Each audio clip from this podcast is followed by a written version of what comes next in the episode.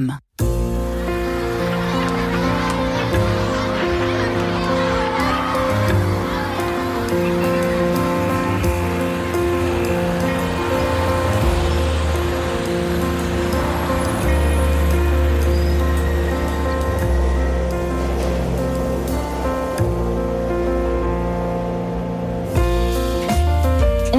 Pardonner, mais oublier, c'est impossible. C'est ce qu'écrit Balzac dans ses petites misères de la vie conjugale. Alors pardonner, bien sûr, l'un des grands piliers de notre foi chrétienne, et pourtant, et pourtant, c'est peut-être le combat spirituel le plus ardu quand on a connu les pires injustices de la part notamment d'un proche. Alors le carême, dit-on, est l'occasion de s'efforcer d'avancer sur son chemin de sainteté, cela passant bien évidemment par ce travail du petit et du grand pardon. Mais est-ce aussi simple que cela de pardonner Est-ce obligatoire de tout et surtout de toujours pardonner Et si le carême était donc l'occasion d'apprendre à pardonner Marie-Ange de Sens, ça commence tout de suite Et j'ai la joie de recevoir dans cette émission, sur ce plateau, le Père Pascalite. Bonjour Père Bonjour Qui a Marie-Ange. dénoué les nœuds de sa chaise. oui, avec joie. Et c'est vraiment, c'est vraiment symbolique du Ça veut pardon. tout dire, hein exactement. Exactement. On est bien euh, dans notre thème du jour. Vous qui êtes euh, toujours prêtre à Paris, euh, médecin, docteur en philosophie et en théologie, on peut mentionner peut-être un ouvrage, en- soit le dernier, soit un ouvrage en lien avec le. Vous avez écrit tellement de choses, Père. Moi, je, je, je m'y perds. hein. Qu'est-ce qu'on pourrait dire? Ah bah ça, non, j'ai qu'un livre sur le pardon, mais il y a 25 Il y a vingt- ans. hein. C'est ça, hein, c'est un peu Est-il loin. possible de pardonner? Oh, c'est toujours d'actualité. On peut toujours hein. le trouver, surtout? Je pense. Parce qu'on a des auditeurs pas contents. Parfois, ils disent ah, on peut pas le trouver. Donc, Oui, euh, mais qui nous dit, surtout c'est très bien, comme ça, je peux, bien. re- je peux relancer l'éditeur. très bien. chez, édité chez. C'était chez Saint-Paul. Ah, ça existe encore, ça. Ah oui, oui, ça existe encore. Oui, oui. Pardonnez-moi, mon inculture. Je Vincent. pardonne, c'est c'est le moment ou jamais. Vincent Lamorandière. Bonjour Vincent. Bonjour Ça vous Marion. connaître aussi. Vous... Alors aujourd'hui, on peut dire que vous êtes avocat, Oui, je pense. oui, hein oui. Ça En pénal, ce sujet. Voilà. Et vous êtes venu accompagné euh, d'une personne euh, voilà, qui- que vous connaissez bien, euh, qui est en plein cheminement, on peut dire comme ça, en plein cheminement vers le pardon. Euh, bonjour Emmanuel, bienvenue. Euh, merci de. Alors on va ouvrir votre micro, ce sera peut-être pas mal. Voilà. bonjour Emmanuel. bonjour, bonjour. Euh, merci d'avoir euh, eu le courage d'abord de venir euh, exprimer justement votre, votre comment peut-on dire? Parce que cheminer vers le pardon, est-ce qu'on y arrive vraiment complètement? Est-ce que vous y êtes parvenu? Vous allez nous raconter comment, qu'est-ce qui s'est passé d'abord? Oui, tout Si- à fait. On va reprendre les faits et puis après on pourra. Oui, Restons. Restons factuels. alors, Euh, votre histoire, c'est quoi? Vous, êtes- euh, vous avez avec- vécu une agression, Exact. vous avez survécu. Tout à fait. J'aurais très bien pu mourir. C'était, Ouais. euh, c'est un petit peu le sujet. Alors, j'ai été euh, victime il y a deux ans, donc je suis assez jeune, j'ai 22 ans. Donc, euh, à ce moment-là, j'avais 19 ans. Et en fait, euh, j'ai été euh, agressée à l'arme blanche par mon compagnon, donc avec une dizaine de coups de couteau, une douzaine. Et euh, donc, euh, j'ai. J'ai bien cru que j'allais mourir à ce moment-là. Et euh, en plus, euh, donc c'est accompagné d'autres crimes, mais euh, je vais pas faire la liste parce que c'est assez long et puis ce serait un petit peu entamé dans le dossier.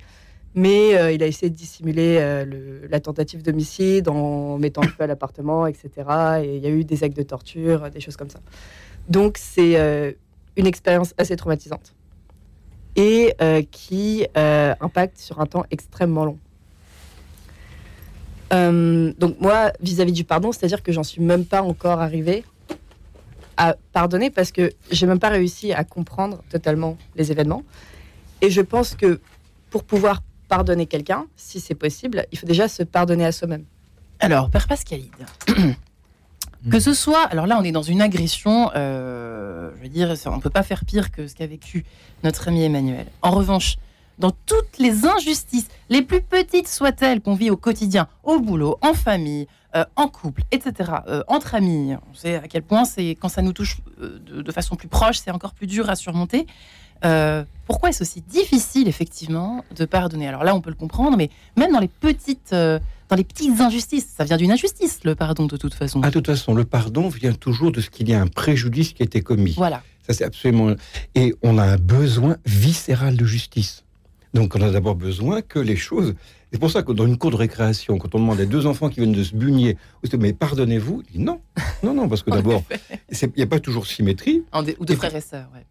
Oui, même, je dis même dans une cour d'école où apparemment il y a moins d'enjeux. Ben même là, je veux dire, sachant un peu, des fois il n'y a pas d'enjeu du tout, mais sachant ce qui s'est passé, nommons le préjudice. Et c'est pour ça que ce que vous dites, Emmanuel, moi je comprends très bien, mais on en reparlera. Hein. Mais, mais on va le redire ensemble. Hein. Il y a une façon pour nous, les chrétiens, de parler du pardon sans parler d'abord de la justice, veut dire qu'il est non seulement inaudit, mais inhumain et impossible. C'est-à-dire? Ben Dans le sens où il faut d'abord... Pour, parce que le pardon, on va le dire d'une autre manière, peut être recyclé de façon assez astucieuse psychologiquement pour refouler le préjudice, pour se dire mais finalement je suis quelqu'un de bon, et même à la limite veut dire ne pas ressentir en soi la colère, voire quand vous me racontez cette histoire-là, la haine. La haine c'est un sentiment naturel. Avant d'être une faute, c'est un sentiment naturel par lequel je repousse le mal. Et donc, même je vois des personnes qui refusent cela et qui pardonnent trop vite et qui en elles-mêmes vont laisser la violence opérer. C'est très catho, hein, si je peux me permettre. Quelque chose, une tentation un petit peu catho, ça. Ah, mais bien sûr. La tentation d'utiliser le spirituel pour nier le psychologique. Ouais. Hein. Alors qu'il ne s'agit pas de jouer le psychologique contre le spirituel, mais l'un avec l'autre. Mais moi, je vais vous le redire de mille manières, mais moi, souvent, je le dis. Je dis, guérissons d'abord, et le pardon tombera comme un fruit mûr. Guérissons-nous, ça veut dire Non, non, je dis guérissons. Guérissons d'abord dire, du traumatisme, tout ce qu'il peut y avoir, et alors, alors véritablement, lorsque intérieurement nous sommes comme réconciliés, il est possible de se réconcilier avec l'autre. Et donc dans ce sens-là, pas de pardon trop. Le pardon trop rapide, c'est du refoulement. Ouais. Quand il y a un vrai traumatisme. Euh, je suis content d'entendre Emmanuel là-dessus. Qu'est-ce qu'elle en pense Qu'est-ce que vous Alors, pensez, Emmanuel euh, Déjà, Père, je vais rebondir sur ce que vous disiez. Alors, je suis complètement d'accord. Euh, c'est-à-dire que le pardon, en fait, euh, j'ai l'impression que ça arrive comme une sorte d'évidence après une agression parce qu'on pense que la victime est moralement supérieure à l'auteur des faits. Et donc, la victime elle va sentir une sorte d'obligation morale d'être la personne la plus digne dans ces cas-là et de pardonner à l'auteur. Vous avez un peu ressenti ça C'est ça que vous... Moi, moi je, je ressens ça en, général en voyant un petit peu des histoires de pardon, mais aussi euh, dans mon cas, euh, voilà, on m'a pas trop. Là, comme c'est assez récent, euh, mm. personne encore ne me dit oh, faut le pardonner. Les gens sont plutôt dans, dans la colère, mm. ce qui est tout à fait mm. justifié. mais en fait, j'ai l'impression que c'est à la victime de finalement refouler tout le panel d'émotions humaines qu'elle pourrait ressentir, qui est normal face au traumatisme et qui a un cheminement qui prend plusieurs années, qui prend de la thérapie. donc, en fait, on, s'enlève une partie de notre humanité, une partie de notre souffrance, euh, une partie de la légitimité de ses sentiments, et euh, on va apposer le pardon dessus. Et au final, j'ai l'impression qu'on fait porter à la victime le poids. Euh, c'est la victime qui doit libérer l'auteur de ses actes. C'est en fait mmh. encore une fois la victime qui, souffre, qui trinque l'auteur. Donc mmh. c'est une sorte d'inversement des, des, de, la charge en fait de la mmh. culpabilité qui, est complètement. Alors excusez-moi, je vais mettre le couteau dans la plaie si je peux me permettre, Emmanuel. C'est de très mauvaises blagues euh, ce matin, mais. Euh, Père, pardonne-leur, ils ne savent pas ce qu'ils font. J'ai du mal à articuler ce matin. Père, pardonne-leur, ils ne savent pas ce qu'ils font. En même temps, Père. C'est la parole de Jésus sur la croix. Hein. oui. oui. d'une violence, cette phrase, à ce moment-là. Ah non, elle n'est pas d'une violence, au ah, contraire. Veut dire. Alors, j'entends bien ce que vous dites, et c'est vrai que là, c'est inaudible, d'autant plus qu'un certain nombre de criminels, et quand vous dites en effet, je ne connais pas votre histoire, mais qu'il y a eu dissimulation, hmm. ce qui est insupportable, c'est que lorsqu'à la faute se rajoute le déni de la faute. Tout à fait. Pour les cas d'abus. Hein. Pour les cas d'abus. On sait bien, les cas d'abus sexuels, malheureusement. S'il n'y avait que faiblesse sexuelle, mais en général, il y a abus de pouvoir, c'est-à-dire justification, voire accusation de la victime. Franchement, tu l'as bien cherché. Et ça c'est redoutable. Vous l'avez dit tout à l'heure, hein, c'est vrai que la question de la culpabilité, lorsqu'en plus le bourreau hmm. projette sur vous la responsabilité de sa propre faute, franchement, tu as vu jusqu'où tu m'as poussé, hein, pas étonnant, après ça veut dire que je t'ai frappé. On sait bien quand même, c'est quasiment 10%, je pense que l'avocat pourrait le dire, 10% hein. des couples où il y a violence conjugale et où malheureusement le mari lui-même ne peut pas ne pas reconnaître la faute, mais la reporte et la rejette sur la personne qui elle-même n'est qu'une victime. Vincent Lamorandière, avocat. Oui, en fait, sur ce point-là, vous avez parfaitement raison. Euh, avant même de parler de, pardon, il faut vraiment rentrer, à mon sens, dans une, dans une euh, logique de justice. Et pour reprendre euh, votre question sur pardonne-leur, ils savent pas ce qu'ils font. je pense que l'intérêt du procès, c'est que c'est une parole, si vous voulez, c'est une parole qui est publique, c'est une parole qui est exposée, c'est une parole qui est contradictoire, c'est-à-dire qu'en fait, euh, on va demander des comptes à quelqu'un, on va étaler sa vie euh, au grand jour, si vous voulez, et surtout, à chaque fois que, par exemple, moi, je porte la parole d'un client, euh, il y a quelqu'un qui est payé pour expliquer que je déshonore la profession, que j'ai absolument rien compris au dossier, etc. Et que euh, il y a une dimension extrêmement critique, si vous voulez. Et, euh, et je crois que cette parole qui circule dans le procès est une parole extrêmement, euh, en fait, structurante, puisque euh, on doit entendre des points de vue qui sont opposés et s'y confronter. Et pour être franc, défendre, moi je suis plutôt en défense, je suis plutôt à défendre des auteurs de violences graves. Parfois je m'occupe de victimes, mais c'est plutôt une exception. Euh, quand on les défend, le premier travail de la défense, c'est de leur faire comprendre en fait leur propre logique qui est dysfonctionnelle. C'est de leur permettre de comprendre eux-mêmes. euh, les préparer au procès, les défendre, c'est pas chercher des excuses, c'est pas remettre Ah bon la, la responsabilité sur quelqu'un d'autre, c'est pas dire hein. T'as Ouais. frappé ta femme, mais elle avait bien raison, elle n'avait pas fait la vaisselle comme il fallait, euh, pour tomber dans les, euh, dans les, Cliché. les clichés sexistes. C'est pas du tout ça.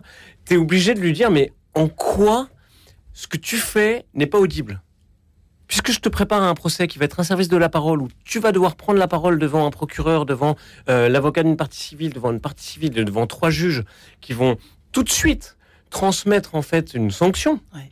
Euh, Qu'est-ce que tu penses qui n'est pas audible? Et moi, je m'aperçois qu'en fait, le premier pas euh, de, du- de la logique de pardon, que ce soit à soi ou aux autres, parce que dans le fond, c'est presque la même chose, euh, c'est de les aider de sortir de logique prison, de pensée prison, de, de pensée qui, qui les enferme dans une façon de voir et qui est parfois terrible et qui est complètement mortifère. Et, et, Et puis Vincent, de prendre en compte l'autre, tout simplement. De Alors, sortir sa logique ça- victimaire. ça- Oui. ça, c'est une façon. Ça, ça arrive pas Ça, alors ça c'est vrai, notamment dans les cas avec des gens qui sont assez pervers. Ouais, pervers On s'aperçoit qu'il y a des pervers narcissiques. Alors c'est un terme qui est vraiment galvaudé Ouais. aujourd'hui. Oui. qu'on a fait une émission là-dessus hier, désolé, je... Euh, mais, mais surtout, on voit que les pervers, en fait, sont dans leur logique. Ouais. Seul compte ce qui, ce qui est important. L'autre n'existe pas. L'autre n'existe pas. Et c'est sûr que s'ils ils mettent un pied au procès et que on s'en aperçoit à l'audience, ils vont se faire massacrer. Ouais. Et donc, en fait, l'avocat est souvent présenté comme un professionnel du mensonge, de la dissimulation, des petites histoires, etc. C'est l'inverse. L'avocat est un professionnel de la vérité au sens où la première chose que je dois au client, c'est de lui dire la vérité qu'il n'a pas envie Et à ce d'entendre. moment-là, quand je vous entends, euh, Père Pascalide, à ce moment-là, tout le monde devrait pardonner tout, même les pires crimes à tout le monde. On est, c'est ça le, c'est c'est quand même compliqué de s'y retrouver un petit peu dans le dosage de ces. Dans, de dans cette parole de Jésus, hein, c'est vrai. C'est Donc pas c'est la- simple, hein. donc c'est la parole de Jésus sur la croix. Oui, Non, elle est de dire, elle est importante, hein, euh, pardonne-leur, ils ne savent pas ce qu'ils font, c'est de dire qu'on n'est pas tout puissant dans le mal comme on n'est pas tout puissant dans le bien. Et ça, moi, je vois bien. Je peux...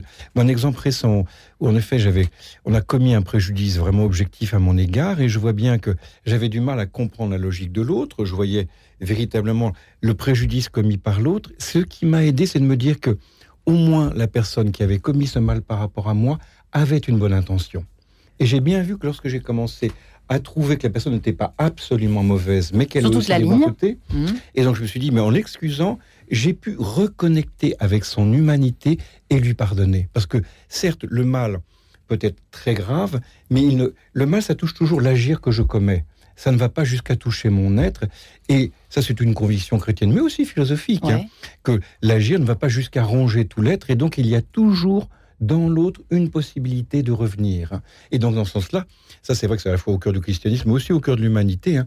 Les paroles qui nous sauvent sont les paroles qui nous espèrent, qui voient en nous. Les parents le savent bien par rapport à leurs enfants. Hein, ils espèrent toujours le retour de l'enfant. Et donc, dans ce sens-là, excuser, c'est rejoindre l'humanité, donc croire que dans l'autre, il y a encore possibilité de ne pas le réduire au mal et qu'il retourne au bien. Sans aller trop vite non plus vers euh, Ah, mais ce qu'on a dit. hein. ce qu'on a dit tout à l'heure. hein. Mais on va y revenir. hein. de- Il est important de nommer l'injustice, c'est capital. Ouais. Il est aussi important. Euh, Le pardon, ce n'est pas le refoulement. Le pardon, ce n'est pas l'oubli. Ouais, c'est Alors, important. justement, j'allais la question suivante. Bah voilà, Très Vous pourriez faire toute l'émission à ma place, Père Mhm. Pascalide.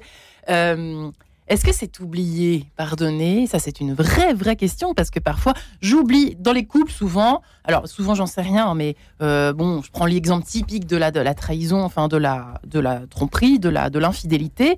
Voilà. euh, ça, c'est quand même effectivement oublié. C'est un peu, un peu gros quand même, comme une maison. euh, Vincent Lamorandière Alors, pour répondre à ça et pour euh, aller dans le sens de ce que vient de dire le père Ide, euh, j'aimerais vous raconter que dans la prière, une fois, je, je priais sur la notion de la voie étroite, euh, dans le texte de la voie étroite. Et j'étais très mal à l'aise parce que c'est quelque chose qui peut être aussi assez pervers. En fait, le texte peut, peut, peut prêter à des interprétations qui peuvent être assez perverses, qui m'inquiétait. J'ai demandé au Seigneur de me faire faire des rêves pour m'aider à comprendre ce que c'était que la voie étroite. Donc ça, c'est pour la petite histoire. Et j'ai fait un rêve, notamment sur cette question-là où j'étais avec quelqu'un qui m'avait causé du, du, préjudice, qui m'a fait faire perdre de l'argent et beaucoup de temps. Ouais. Et je, non seulement dans ce rêve-là, j'agonisais cette personne d'insulte, mais mon champ de vision se restreignait en fait sur cette personne. Je ne voyais absolument plus tout ce qu'il y avait autour. Je ne voyais plus que cette personne. Et je restais coincé dans mon rêve, si mmh. vous voulez, avec ce que je n'aimais pas chez elle. Mmh. Et ah. j'ai compris. Ça me parle ce que vous dites. Et j'ai compris, en fait, avec ce rêve-là, un des éléments sur la voie étroite, c'est-à-dire qu'en fait, euh, la haine, ouais. et comme l'envers du pardon, si vous voulez, c'est simplement euh, euh, un, un, champ de vision qui se restreint sur ce qu'on n'aime pas chez l'autre. Par exemple, il y a des gens qui peuvent être dérangés par euh, le côté très visible du port du voile. Il y, y, a des gens qui peuvent être euh, dérangés par ça, on, on peut le comprendre. Agacés ou dérangés. Agacés, voilà. Mm. Et en fait, les gens ne voient plus qu'il s'agit d'une femme, on voit plus une histoire, on voit plus un contexte, on voit plus un pays, on voit plus, euh, on ne voit plus qu'un voile. Ouais. C'est comme si ça se focalisait sur un point. Et en fait, pour répondre à votre question et comme pour répondre à, à pour prolonger ce que disait le père Ide, à mon avis, pardonner, c'est justement euh, rentrer dans la voie étroite, c'est élargir sa, son champ de vision et c'est revoir tout, c'est-à-dire revoir le contexte, c'est revoir ce qui ne va pas, mais revoir ce qui va bien, c'est revoir l'histoire, c'est revoir les couleurs. Du stretching, c'est vraiment travail, élargir le, ouais. le, champ de vision. Moi, je serais Ouais. intéressé d'entendre Emmanuel. Emmanuel, non mais voyez, il est excellent. il est excellent. Merci. euh, vous veillez à... D'élargir son champ de vision. Alors, euh, moi, je vous embête encore parce que moi, j'en suis pas encore à pardonner. mais encore bien sûr, une fois. on imagine bien. Parce que euh, déjà, alors, pour pardonner à quelqu'un d'autre, il faut déjà sortir euh, de la vision euh, qu'on a en tant que victime d'un préjudice qui est assez euh, contre-intuitive. C'est que c'est nous qui sommes responsables. On se sent responsable de ce qui nous est arrivé. Parce que c'est logique. euh, de, c'est un instinct de préservation en fait. C'est essayer de, de contrôler son environnement et on est la seule, euh, le seul élément euh, stable dans son environnement. On se dit bon c'est nous la Comment cause. avez-vous pu accepter ça, cette question-là, quoi? Bah, en fait, on, Hmm. on se dit que ouais, c'est nous, on s'est laissé faire, on n'a pas été assez fort, etc. Et en fait, il faut sortir de cette logique de culpabilisation de soi-même et en fait pardonner un petit peu à, à- à son, son soi humain, en fait. Parce qu'on a été humain, on a été faillible, euh, il y a des mécanismes psychologiques qui font que euh, on peut être euh, soumis à euh, certaines, euh, certaines tortures, certaines. euh, voilà. Et il faut déjà se pardonner comme ça à soi-même. Mais je vais aller un peu plus loin, c'est-à-dire que moi, je pense que le pardon, c'est quelque chose qui se fait à deux. C'est-à-dire que euh, on parle tout le temps de la victime qui doit pardonner. Alors déjà, moi, je pense que c'est un peu un, un ego trip de penser que je vais sauver une personne en lui pardonnant. Parce que je me dis... Ça, euh, c'est intéressant aussi, je trouve, père. Oui, oui. on Sauver quelqu'un en pardonnant. c'est ça. C'est pourquoi... Déjà, pourquoi je le sauverais? Parce que pour moi, pour que je puisse le pardonner, Hmm. il faut que l'autre agisse en conséquence. Et comment il agirait En ayant de la culpabilité. En, en ayant un comportement euh, adapté à... Justement, euh, Vincent euh, parlait de, de la... Un petit peu l'hygiène de la justice qui fait qu'on on réintègre euh, le, le criminel, donc on le sépare de son crime, on le réintègre un petit peu dans l'humanité, dans le, les- avec les autres justiciables, et, euh, et on lui fait prendre conscience en fait de, de ce qu'il a fait de mal. Et euh, avec la parole de Jésus, vous disiez, c'est euh, Pardonne- pardonne-leur Ils euh, savent Ils ne pas savent ce qu'ils pas font. ce qu'ils font. parce qu'ils ne savent pas ce qu'ils font. Et euh, justement, en fait, euh, il faut euh, qu'ils prennent conscience de ce qu'ils aient fait pour ensuite demander le pardon. Hmm. Donc, Hmm. voilà. Moi, et moi, je pense que dans le cas de, de, de- de l'auteur de, de mes crimes, c'est. euh, bah, Il savait peut-être ce qu'il faisait. tout à Alors, fait. ouais, il, il- il savait, il savait ce qu'il faisait et il, et il en tirait du plaisir. Et je pense que euh, la culpabilité, c'est juste parce qu'il s'est fait prendre. Donc, est-ce que je peux le pardonner? Et là, il y a une ambivalence sur ça, c'est qu'en matière judiciaire, on passe son temps à demander des preuves extérieures, tangibles, mesurables, euh, d'une conversion intérieure, d'une reconnaissance de l'autre, Ouais, d'une le décalage. Et Mm. si vous voulez, on sait très bien qu'il y a un côté un petit peu euh, une théâtralisation dans Mm. la justice, et, et- et c'est toujours, euh, il y a toujours une sanction immédiate, mais il y a toujours un effet plus durable à plus long terme. Et qu'est-ce que la personne a, a vraiment intégré euh, Ça, on ne sait pas. Je veux Mm. dire, il y a un vrai mystère sur ce Eh point. bien, je vous propose de continuer à explorer ces questions et tenter d'y répondre juste après cette petite page en couleur rapide. Ne vous inquiétez pas. À tout de suite.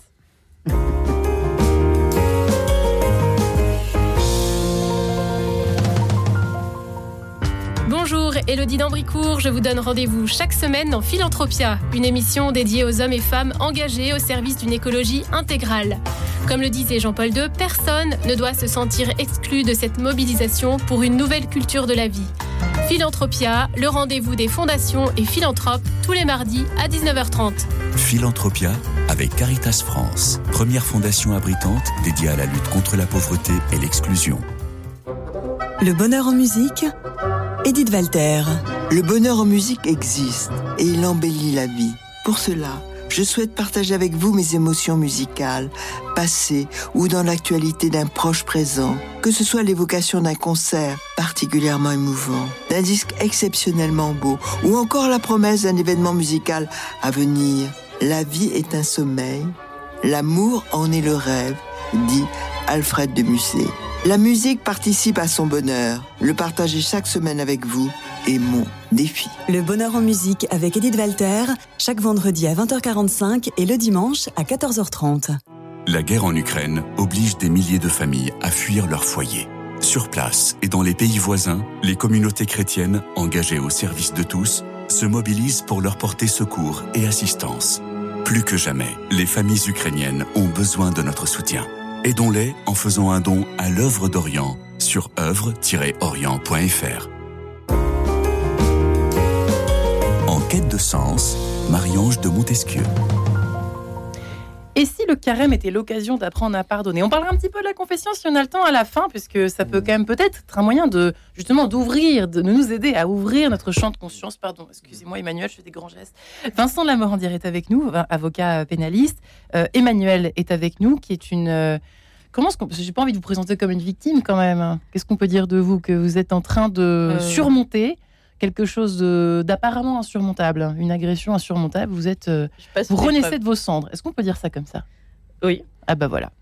Père Pascalide est là avec nous aussi. Lui qui est euh, prêtre expert, j'ai envie de dire, sur cette question du pardon. Euh, même si vous n'aimez certainement pas ce, ce terme, euh, Père Pascalide, prêtre. Ah ouais, je préfère, Dieu je préfère père qu'ex- qu'expert. Expert Je vais aller voir un psychanalyste demain, moi. Il y a des choses qui sont bizarres. Ça oui. Médecin docteur en philosophie et en théologie, vous avez écrit un livre il y a très très longtemps, mais qui est toujours dans les bonnes librairies, justement sur le pardon aux éditions Saint-Paul. Euh, nous voilà de retour dans ce studio. Père, peut-être une réaction, un retour sur ce qui a été dit euh, de la part d'Emmanuel, notamment cette question de la réciprocité. Oui, oui. Alors, j'en- j'entends bien, souvent, en effet, l'on dit qu'il n'y a pas possibilité de pardonner que si l'autre reconnaît ses torts, et donc, dans ce sens-là, c'est un acte réciproque. Alors, je dirais, je le comprends d'un point de vue humain, d'un point de vue chrétien, non. Hein, véritablement, le pardon est une initiative qui est prise par la personne, Ouais. que l'autre reconnaisse ou non. Parce que d'abord, il y a des personnes qui ne reconnaîtront jamais leur tort. Deuxièmement, il y a des personnes qui sont trop loin, voire qui sont mortes. Ouais. Et enfin, parce que la perfection même de l'acte de pardonner, qui, su- bon, qui, qui suppose que je lève la dette, c'est ce que dit d'ailleurs la cinquième demande du Notre Père. hein. ouais. On dit pardonne-nous nos péchés, comme nos offenses, comme nous pardonnons à ceux qui nous ont offensés. En fait, en grec, c'est intéressant, c'est enlève la dette. Ce qui est bien révélateur, c'est qu'il y a une véritable dette. dette de l'autre. Ouais. Et que l'autre le reconnaisse ou non, j'ai à enlever la dette. Je dirais que la perfection du pardon, c'est qu'il y ait réconciliation, c'est donc qu'il y ait une véritable reconnaissance. Et dans un couple, c'est hautement souhaitable. Mais de mon côté à moi, à partir du moment où j'enlève la dette, la pacification intérieure est totalement obtenue. Alors, il n'y a pas encore la pacification extérieure qu'à la réconciliation, ce serait idéal, mais qui n'est pas toujours possible. Et oui, humainement possible. euh, Et c'est important parce que le pardon chrétien n'est pas un pardon conditionnel. Il n'est pas conditionné, c'est-à-dire sous condition que l'autre reconnaisse ses torts. Non. De même que, parce que nous, notre pardon est à l'image même de celui que Dieu nous donne. Il n'attend pas. Et, et- je voulais juste justement en faire un lien avec cette réponse-là et l'oubli, parce que. on- on Alors ça, c'est encore chose. Les- Bah les- non, parce que les- justement, alors non, euh, les, trois erreurs hein, par rapport au pardon, c'est la première, c'est de croire que le pardon, finalement, permet de, de nier la justice. La deuxième, de croire que le pardon est un oubli. La troisième, c'est de croire que le pardon, c'est la réconciliation. Hmm. Si on veut sortir et bien comprendre l'essence du pardon, il faut bien donc corriger ces trois points. hein. Et donc par rapport à l'oubli, non, ça c'est tout à fait important. Et on voit bien, le Ouais. travail dont parlait Emmanuel, c'est d'abord de faire mémoire de, donc c'est pas Au refouler. contraire. au Mais par contraire. contre, Ouais. il faut rajouter un autre point, c'est que celui qui a véritablement pardonné, au bout d'un certain temps, on se rend compte que sa mémoire est tellement apaisée qu'il voit l'événement traumatisant quasiment comme si c'était un autre qui le racontait. Sainte Bernadette Soubise, c'est intéressant, à la fin de sa vie, Ouais. elle qui a été traînée dans la boue, Ouais. quand on lui parlait de ce qui s'était passé à Lourdes, elle s'en souvenait à peine et pour autant, elle avait vraiment pardonné, donc c'était pas du refoulement. Ça, c'est intéressant ce que ça je ne savais pas. Donc, donc il y a une Ouais. profonde pacification de la Ouais, mémoire. Bien sûr, ça suppose tout ce temps. Et le pardon, hein, sur le cœur, c'est un acte de vraiment de recréation. C'est pour ça qu'il y a que ça n'appartient qu'à Dieu. donc la- Recréation. ah ben c'est recréer le lien. L'autre, si l'autre a commis un tort, il est inexcusable. C'est ce que disait Yankelevitch, le philosophe qui a parlé sur le pardon. Il disait, Ouais. c'est parce que c'est inexcusable que c'est pardonnable. Si c'est excusable, mais à la limite, il n'y a même pas besoin de pardonner.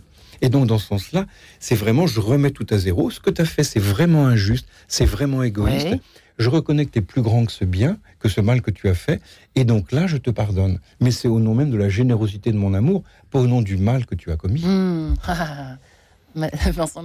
Alors, sur ce point-là, je suis assez d'accord. Moi, je, je Ouais. dirais même que le, le pardon, on, l'envoie, on, on le voit souvent, surtout dans le milieu catho-catho, euh, comme une question morale. Il faut faire ceci, il faut faire cela, un petit peu comme un objectif, ouais. une injonction morale.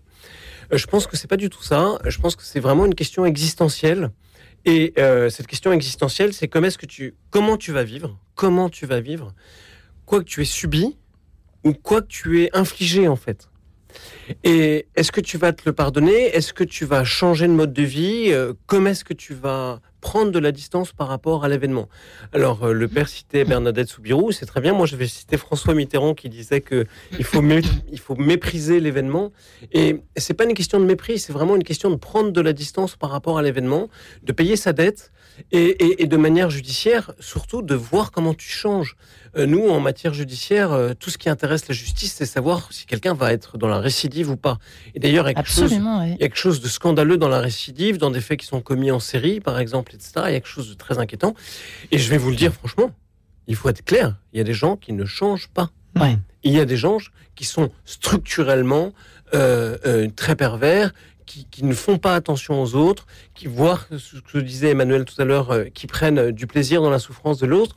Et c'est pour ça que je pense que c'est intéressant de demander euh, à Emmanuel de préciser peut-être une notion qui est proche de la question du pardon, peut-être proche comme un préalable, c'est la question de la résilience.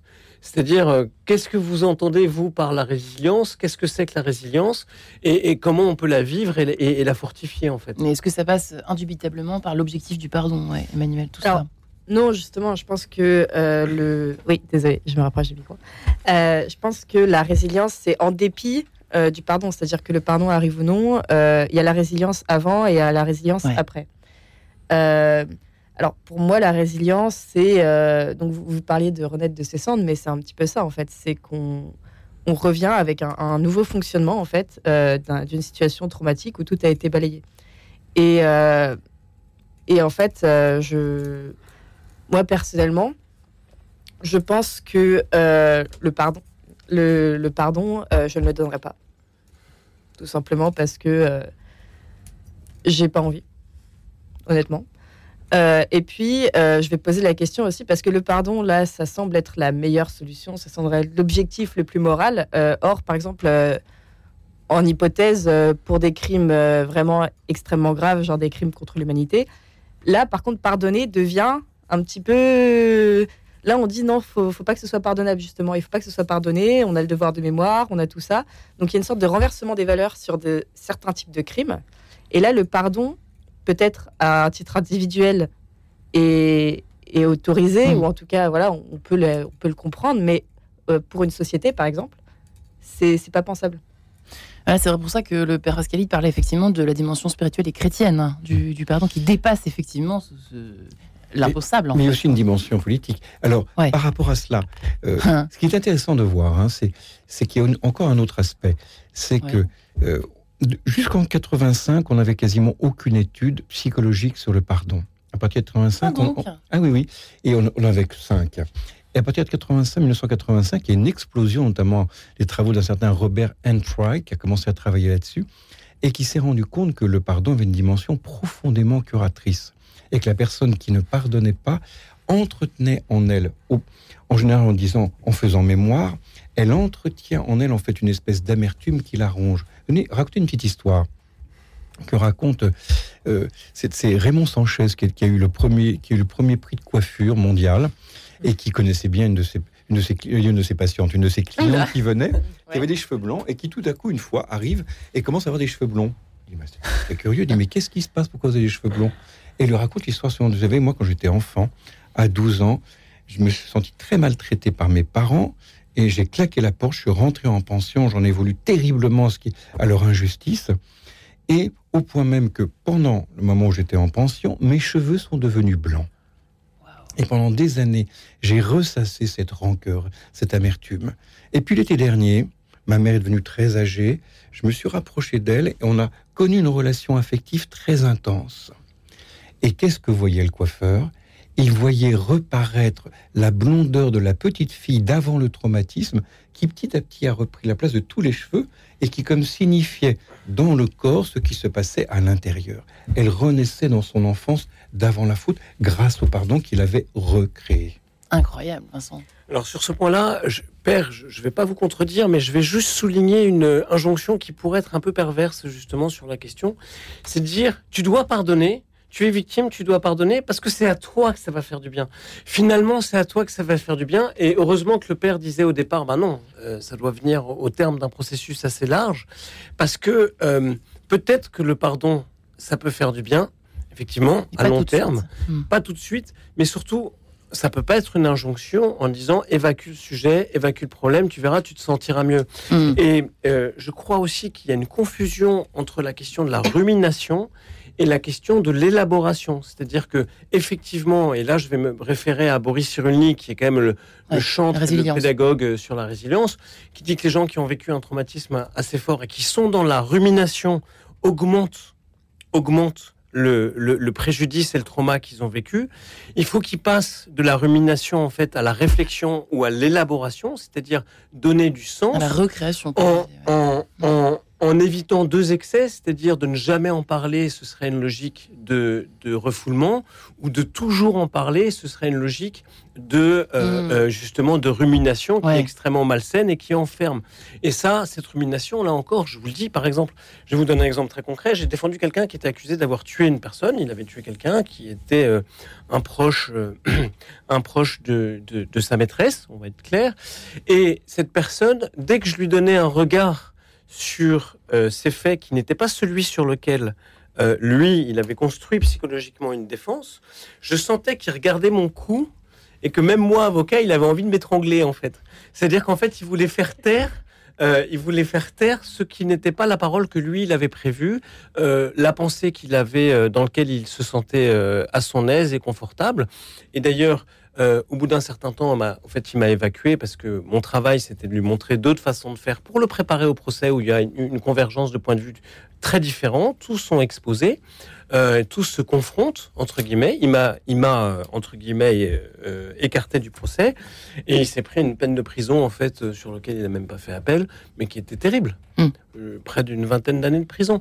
Et donc en fait, on sent bien euh, que côté euh, coupable et côté victime, en fait, on sent la rumination. La rumination et le fait de rester enfermé dans des pensées prison ou même un peu des pensées typhon, c'est-à-dire qu'ils vous vident votre énergie. Moi, j'ai remarqué que ah, euh, il y a des choses, mm. il y a des pensées que j'ai sur des choses que j'aurais pu entre guillemets trouver désagréables ou déplaisantes, qui littéralement Mm. me vide. Je crois que c'était assez féminin, ça, parce que je suis tout à fait, concernée par ça. Mais euh, et c'est marrant parce que même dans les, euh, dans les arts martiaux, je, je, je, je, pratique des arts martiaux où une partie euh, avec des combats réels.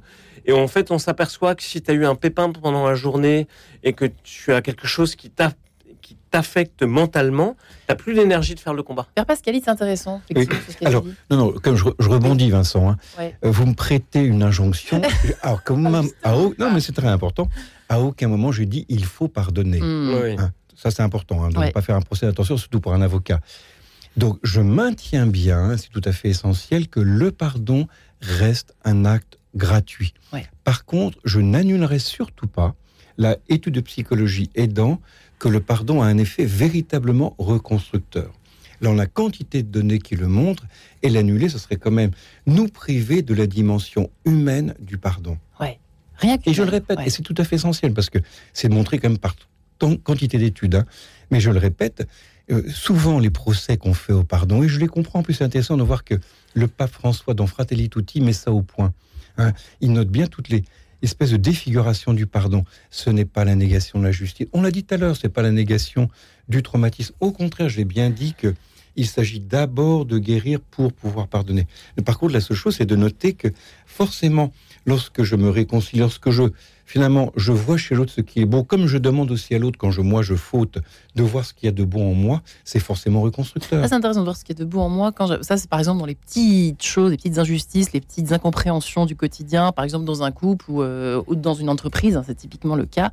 Ce sera peut-être intéressant d'y passer quelques minutes, quelques secondes juste après. Euh, Emmanuel, juste après la musique, si vous permettez. On se retrouve avec Jacques Berthier, un beau Kerry Leysen de Thésée, figurez-vous. À tout de suite. Radio Notre-Dame.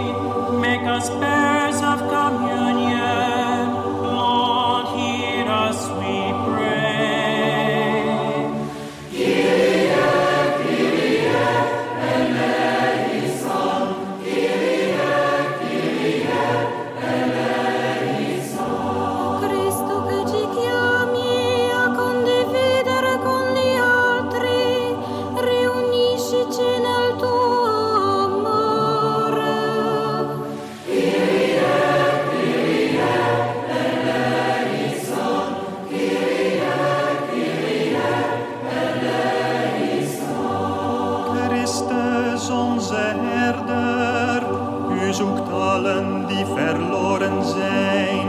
U bezoekt hen die verlaten en alleen zijn. Schenk hen uw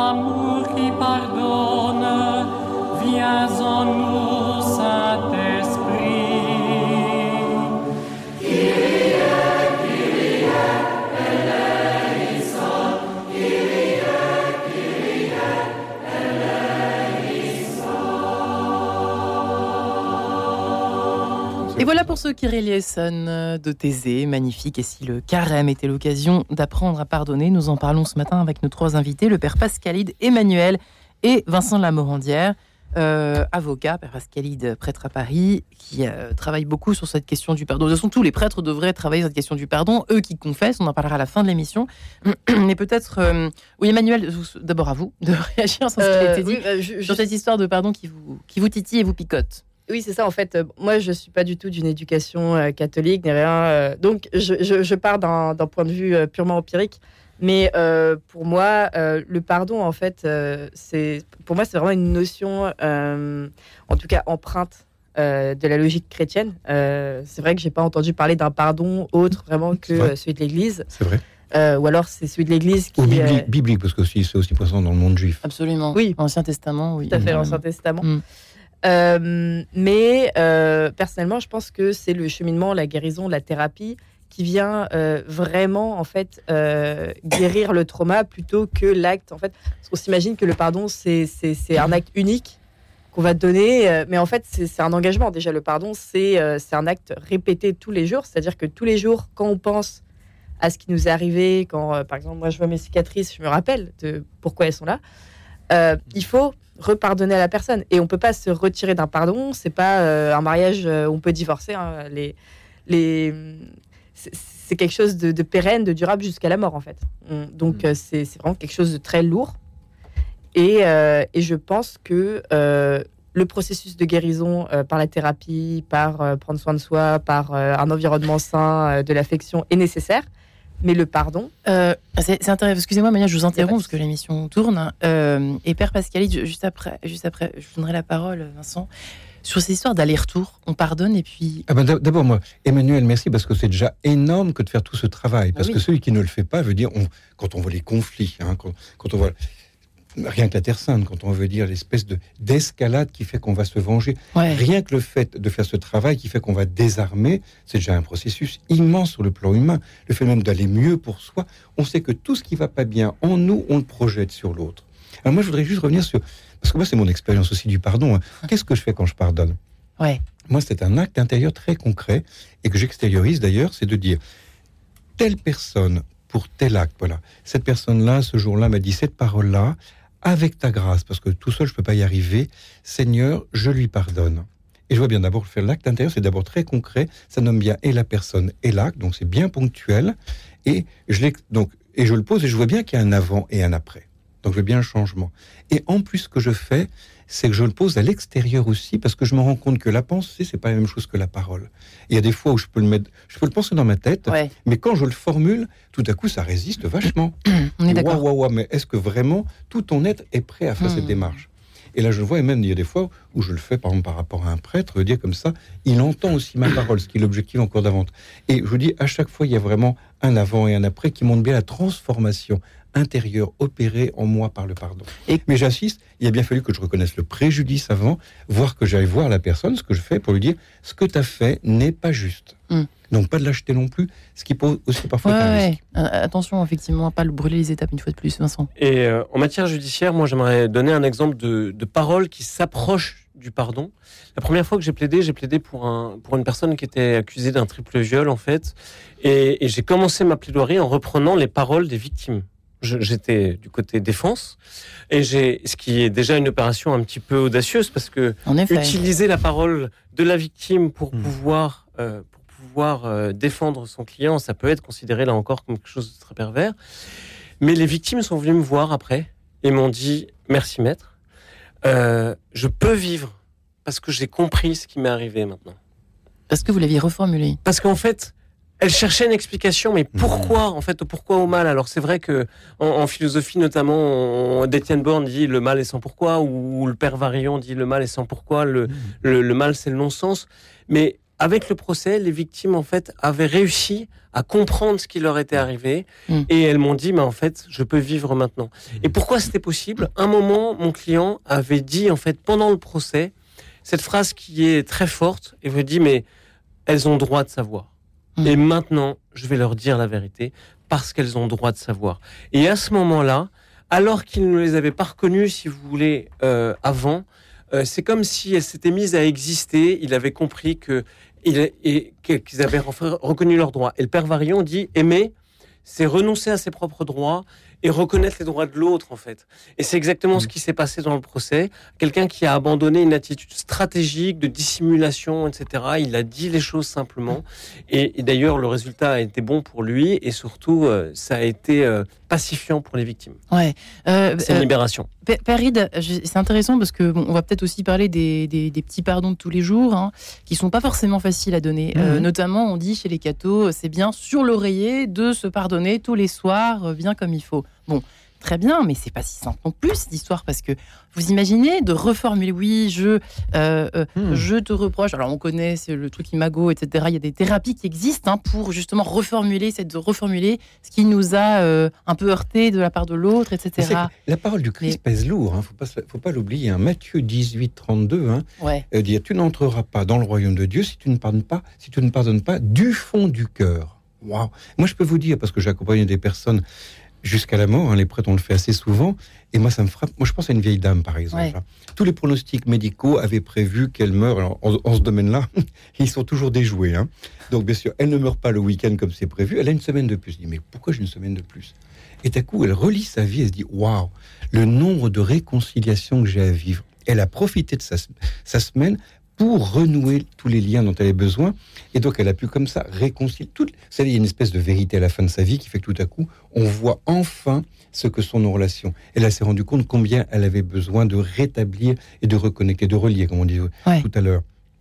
Et donc là, le pardon était totalement essentiel. Et là, je voyais bien que ça ouvre la porte du ciel à la mesure où ça pacifie complètement et ça, ça remet des liens de connexion et de communion. Alors, ce qui vaut pour le- la totalité de sa vie, ça vaut aussi pour le quotidien. Moi, je vois ça pour les fiancés que je prépare. Oui, par exemple. Si on commence pas à pardonner pour les petites choses qui sont là justement excusables, c'est pas pour les grandes choses qu'on y arrivera. Il y a comme une espèce d'entraînement qui fait que je remets à zéro et je permets à dire ok, t'as vraiment fouté, mais je reconnais que t'es plus grand que ta faute, comme toujours, c'est toujours la même raison. Donc c'est en effet absolument indispensable. Sinon, qu'est-ce qu'on fait? Comme, comme dit certains psychologues, j'ouvre une espèce de cahier de charge et je commence à accumuler les dettes. Et il y a un beau jour où en effet, il y en aura tellement que je vais larguer l'autre. C'est pour ça que le pardon permet de renouveler au quotidien la relation. En formulant, en formulant euh, pour les raisons pour Ah lesquelles, de son côté aussi, en on a été, recréant euh, la relation. Dit, ok, t'as fait mal, je te pardonne. Hein, donc, je reconnais le mal, mais on recrée et on repart. C'est ce qui est donné là quand même dans la grâce du mariage Ouais. elle-même. euh, ça vous parle ces histoires de petits pardons? Euh, alors, oui, euh, alors c'est un but purement euh, fonctionnel, je pense, dans, dans Ouais. nos relations. C'est-à-dire que c'est des gens avec qui on, on est au quotidien. Donc, le pardon, c'est une sorte euh, d'hygiène euh, du, du quotidien, comme, euh, comme l'amnistie pour les sociétés, etc. C'est- c'est- c'est- C'est né- c'est nécessaire. Et, euh, mais, et de toute façon, on sait que les personnes qui nous entourent portent, nous portent une affection, ne sont pas des, des, des- des monstres, des gens absolument euh, répréhensibles, etc. Bon, moi, je vais revenir sur, évidemment, mon histoire de pardon, enfin, en tout cas, de cheminement. Mm. Et, et quand je vous entends parler, Père, je me dis, mais au final, vous parlez beaucoup de gens qui vont mourir et qui pardonnent euh, pour se sentir bien, en fait. Et donc, euh, ça vient un peu contrer ce que j'ai dit tout à l'heure, c'est-à-dire que euh, c'est la victime qui porte le poids de la, la salvation de l'auteur. Mais est-ce que euh, on sait, est-ce qu'on a parlé de quand la victime par- donne son pardon à, à l'auteur, comment l'auteur se sent? Est-ce qu'on est-ce, est-ce qu'on sait euh, Est-ce si- qu'on sait, ouais. est-ce que ça le sauve ou alors ça lui fait rien du tout C'est de l'eau sur les plumes d'un canard? Parce que du coup c'est un, acte très fort On a envie de savoir ce que ça fait, ça. effectivement. Je suis assez parce que c'est un acte à deux. C'est Mhm. vraiment véritablement un acte à deux. Et dans Même la logique chrétienne, rien. il faudrait que ça sauve l'autre également. Il faudra Est-ce que emporter ça quelqu'un au paradis avec nous. On en sait quelque chose non, non, non. En, en- en l'occurrence, ça c'est vraiment important. Non, là-dessus, ça serait justement non pas être sauveur, mais sauveteur que de poser l'acte pour que l'autre lui-même soit sauvé. Ouais. Tant mieux si ça ouvre son cœur, mais là-dessus, on n'a pas de responsabilité quant au chemin de l'autre. hein. Ça, c'est tout à fait essentiel. Donc, non, non. euh, dans l'acte de pardon, il y a certes quelque chose qui peut être tourné vers moi pour que j'aille mieux, mais aussi quelque chose qui est tourné vers la relation pour la rétablir, parce que on est fait pour être en communion. Donc, dans ce sens-là, c'est pas possible dans cette histoire-là. ah non, non, dans cette histoire. Ouais. Pour ça, c'est très important. Ce que disait aussi Vincent est important. C'est clair qu'il y a entre 1 et 3% de la population sont des personnalités qui sont totalement centrées sur elles, personnalités dites narcissiques, Ouais. ou quand elles s'aggravent, personnalités dites perverses, c'est encore un autre cadre, qui sont incapables, parce Mm. qu'elles ont construit leur vie sur une espèce d'abîme intérieur qui fait que reconnaître la moindre faute, ça serait affaisser leur ego. Hmm. Donc elles sont dans l'incapacité structurelle et psychologique d'accéder à la reconnaissance de la faute, donc de permettre à la victime de se dire enfin ce n'est pas moi la coupable. Ouais, on est bien d'accord. Là, vous parlez de tous les autres. Bien sûr. Euh, Mais c'est- Emmanuel Lovien- c'est 1 à 3% de la Oui, oui. population. Ouais. Oh, Euh, Évidemment, vous nagez dedans, Vincent. toute la journée, Moi, je nage dans ces Pour vous, c'est 75% ou 80%. de, ma clientèle. C'est ça. Je sais pas, mais. Ou alors les autres se font pas attraper. Euh, Vous souhaitez ajouter quelque chose, Emmanuel, je crois. Euh, oui, alors moi, je, alors c'est c'est un petit aparté, hein, mais euh, moi, j'ai ressenti euh, au moment de ma presque mort, parce que j'étais, j'étais persuadée que, que j'allais mourir euh, à ce moment-là, bien sûr. hein. C'était, c'était plutôt une évidence. Je ne savais pas que les pompiers allaient arriver. D'ailleurs, merci aux pompiers si jamais euh, ils, ils écoutent Radio Notre-Dame, ce qui m'étonnerait. Mais Ah, vous savez qu'il y en a. oui, mais peut-être pas ceux qui m'ont sauvé du coup. Mais Ouais. bon, en fait, moi, j'ai ressenti en fait, j'étais en grande souffrance. euh, C'était, quelque chose d'assez indescriptible, des, coups de couteau dans les côtes, etc., dans les hanches. Enfin, et euh, j'ai ressenti en fait une sorte de connexion avec toutes les autres personnes euh, qui étaient mortes en fait, qui étaient mortes de, morts violentes en fait dans des dans des guerres, dans des, des désastres, des, des catastrophes. J'ai senti en fait une sorte de, je les ai vus et, euh, j'ai ressenti une grande, euh, une grande honte, une grande tristesse de ne pas les avoir perçus avant, ces, gens anonymes euh, qui, étaient, qui étaient morts comme ça, qui n'ont pas de qui ont pas d'épitaphe, qui n'ont pas de tombe, c'est un peu le, sédiment de l'humanité quoi. Et j'ai ressenti ça. Et et je pense que voilà, En gros, c'est ouais, une espèce d'injustice avec un énorme I majuscule, de ne même pas avoir été euh, ni reconnu, de même ni pas être imaginé, de, que imaginé. l'existence en fait n'est. Vous connaissez l'histoire de l'arbre qui tombe dans la forêt et, euh, et euh, si personne ne l'entend, est-ce qu'il a C'est exactement la même chose. C'est j'avais l'impression d'avoir en fait ouais une partie de l'humanité cachée à qui on n'avait pas rendu Mais c'est un peu le sentiment même qu'on a, qu'on ressent quand on euh, quand on se sent pas compris par l'autre. Hein. Père Pascalide et, et Vincent Lamandière, c'est vrai que c'est quelque chose de difficile de pas se sentir compris dans euh, quelque chose. Quelqu'un nous fait du mal, il se rend même pas compte sur le coup. Là, je parle pas des 3%. On revient. Ouais, dans- ouais. Excusez-moi, Emmanuel. hein. Mais, pas justement, et on, peut faire c'est le tellement lien. compliqué ça aussi. On peut faire le lien avec euh, justement ce que vous disiez sur les petits pardons de tous les jours. Ouais. En fait, ce que je trouve très impressionnant dans l'expérience que vient de décrire, décrire Emmanuel, c'est qu'elle a pris conscience en fait d'une solidarité avec l'ensemble de l'humanité et aussi d'une humanité qui est en train de s'éteindre sans justice, euh, sans reconnaissance, juste dans le silence et dans la mort du silence. Et elle s'est dit mais comment j'ai pu oublier dans mes pensées, dans mes actes euh, C'est ça. Et- et je trouve que euh, peut-être que pardonner justement, euh, c'est ressentir aussi cette, euh, c'est ressentir cette euh, solidarité avec l'ensemble du vivant.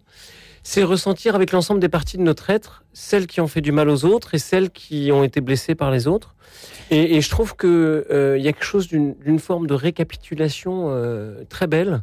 Et, je, et, et- voyez, dans, le- dans le christianisme, il y a quelque chose de très beau, c'est que tout compte. Mhm. On voit que le, le Christ ne fait pas le choix entre nos désirs. Il nous dit, mais qu'est-ce qui compte pour toi? Et quand on peut formuler, ben, qu'est-ce qui compte pour toi? Alors, dans ce cas-là, euh, on peut aussi euh, dire aussi, ben, ce qui compte pour moi, ça peut être de pardonner ou d'être pardonné. Euh, Père Pascalide, excusez-moi, alors là, brûler. Moi, moi- moi, Oui, je, moi, je- allez-y. moi, je- moi, je rebondirais aussi sur ce que disait Emmanuel et, ce que dit aussi Vincent, ça me paraît très juste. C'est vrai que c'est assez- assez frappant hein, votre expérience de solidarité avec tous ces victimes anonymes, hein, en quelque sorte, comme si c'était des soldats inconnus. Ouais. Et au fond, c'est ce que le Christ a vécu, ce qu'on va méditer la semaine prochaine, hein, c'est que c'est l'innocent par excellence, c'est vraiment celui qui n'a jamais fait le mal. Et il s'expose pour montrer à toutes les victimes ce que c'est qu'une victime totalement innocente sur la Ouais. croix. Et donc, qu'est-ce qu'on voit? On voit l'être. C'est vraiment l'acte le plus injuste qu'on ait commis par rapport au meilleur des hommes, qui en plus est fils de Dieu. Donc là, on voit véritablement ce que le mal peut faire, ce que la violence peut faire sur un homme, et ce qu'on voit sur cet homme-là, sur lequel on a commis l'irréparable, le totalement et le totalement inexcusable. Et là, qu'est-ce qu'on voit? On voit que cet homme-là est capable de transformer cette violence en amour, justement en pardonnant, Eh bien, en aimant ses ennemis. Ce qu'il Ouais. avait demandé, lui, il l'a accompli jusqu'au bout, jusqu'à devenir celui de qui jaillit la vie. Et c'est vrai que nous, les prêtres qui, justement, transmettons le pardon par le sacrement de la confession, c'est véritablement... Moi, c'est ce que je dis aux personnes qui ont peur de se confesser. On sait bien que les, les chrétiens, ils ont... Encore hier, je confessais, on me disait, Oh, mon père, c'est tellement difficile de se confesser. Mais vous inquiétez pas, ce que vous dites, ça vaut pour tout le monde, y compris pour moi quand je vais me confesser. mais je dis, mais quand vous vous confessez, vous êtes présent au pied de la croix et c'est Jésus lui-même qui vous pardonne. Magnifique, ce sera le mot de la fin. Ce beau carême 2023. Merci Père Pascalide, merci Vincent Lamandière et merci Emmanuel. Merci à vous trois. Et bon, bonne fin de carême, bonne montée vers Pâques évidemment. Merci. Retrouvez le podcast de cette émission sur le www.radionotre-dame.com. Et demain, dernière émission de la semaine. Comment réussir une adoption? Eh bien, question que nous poserons à nos trois invités.